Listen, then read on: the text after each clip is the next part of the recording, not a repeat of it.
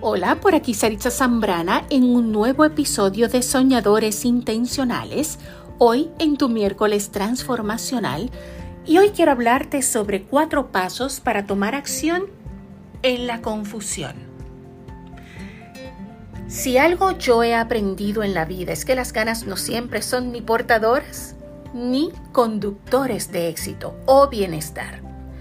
No son portadoras porque las ganas son intermitentes, ¿te has dado cuenta? A veces tenemos ganas, a veces no, y eso no es saludable. No son conductores porque las ganas dependen de la buena intención, no de la intencionalidad. Y créeme, toda persona exitosa es intencional. Es maravilloso tener buenas intenciones, pero a veces tenemos buenas intenciones y terminamos en un conflicto o un error.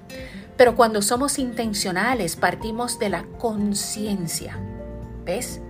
Ya hay una preparación, una anticipación. La intencionalidad no da mucho espacio al error o a la sorpresa. Sí, ese es el, el propósito. Aunque siempre hay cosas que no podemos controlar, ser intencional minimiza el porcentaje de error. La buena intención depende de lo circunstancial, ¿sí? Mientras la intencionalidad nace de lo causal.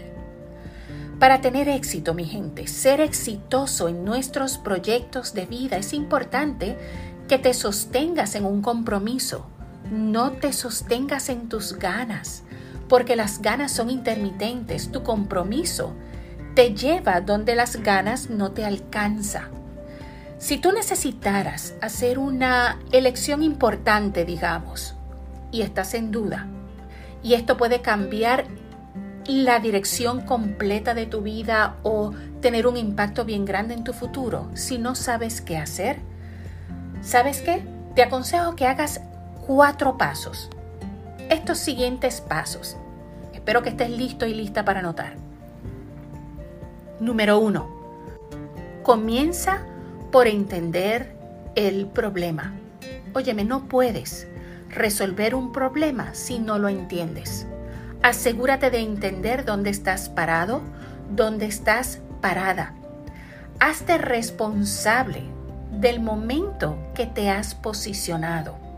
Yo sé que hay momentos bien difíciles, circunstancias que están fuera de control, hay cosas que no están en nuestro control, pero sí tenemos el control de cómo respondemos a cada circunstancia de nuestra vida, presente, pasado y futuro.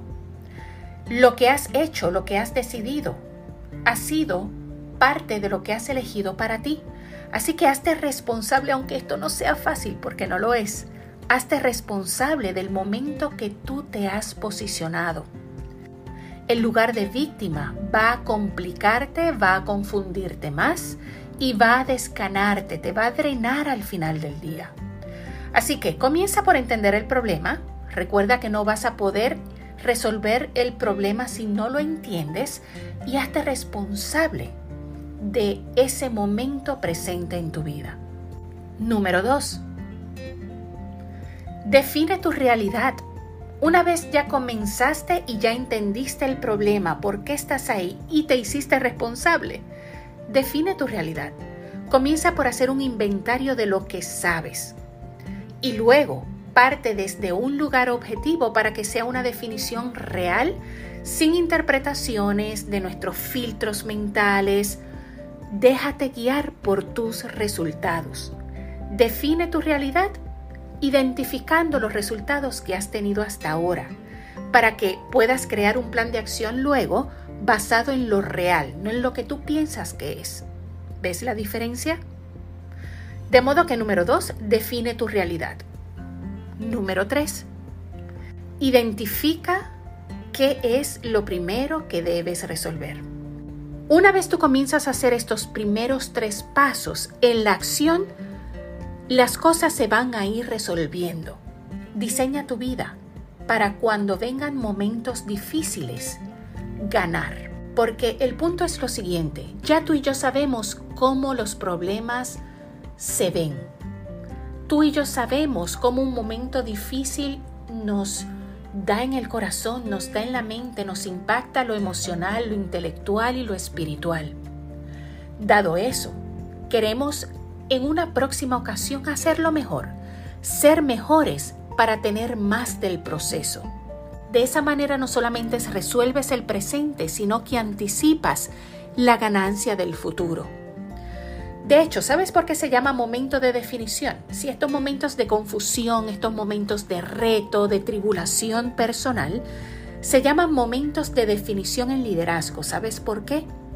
Porque lo que hacemos justamente es definir, definir dónde estamos, definir la realidad, definir nuestro ritmo, definir eh, lo primero que debemos resolver en nuestra agenda, definir el problema, definir nuestra calidad, definir nuestras opciones y respuestas. Todo, todo es definición.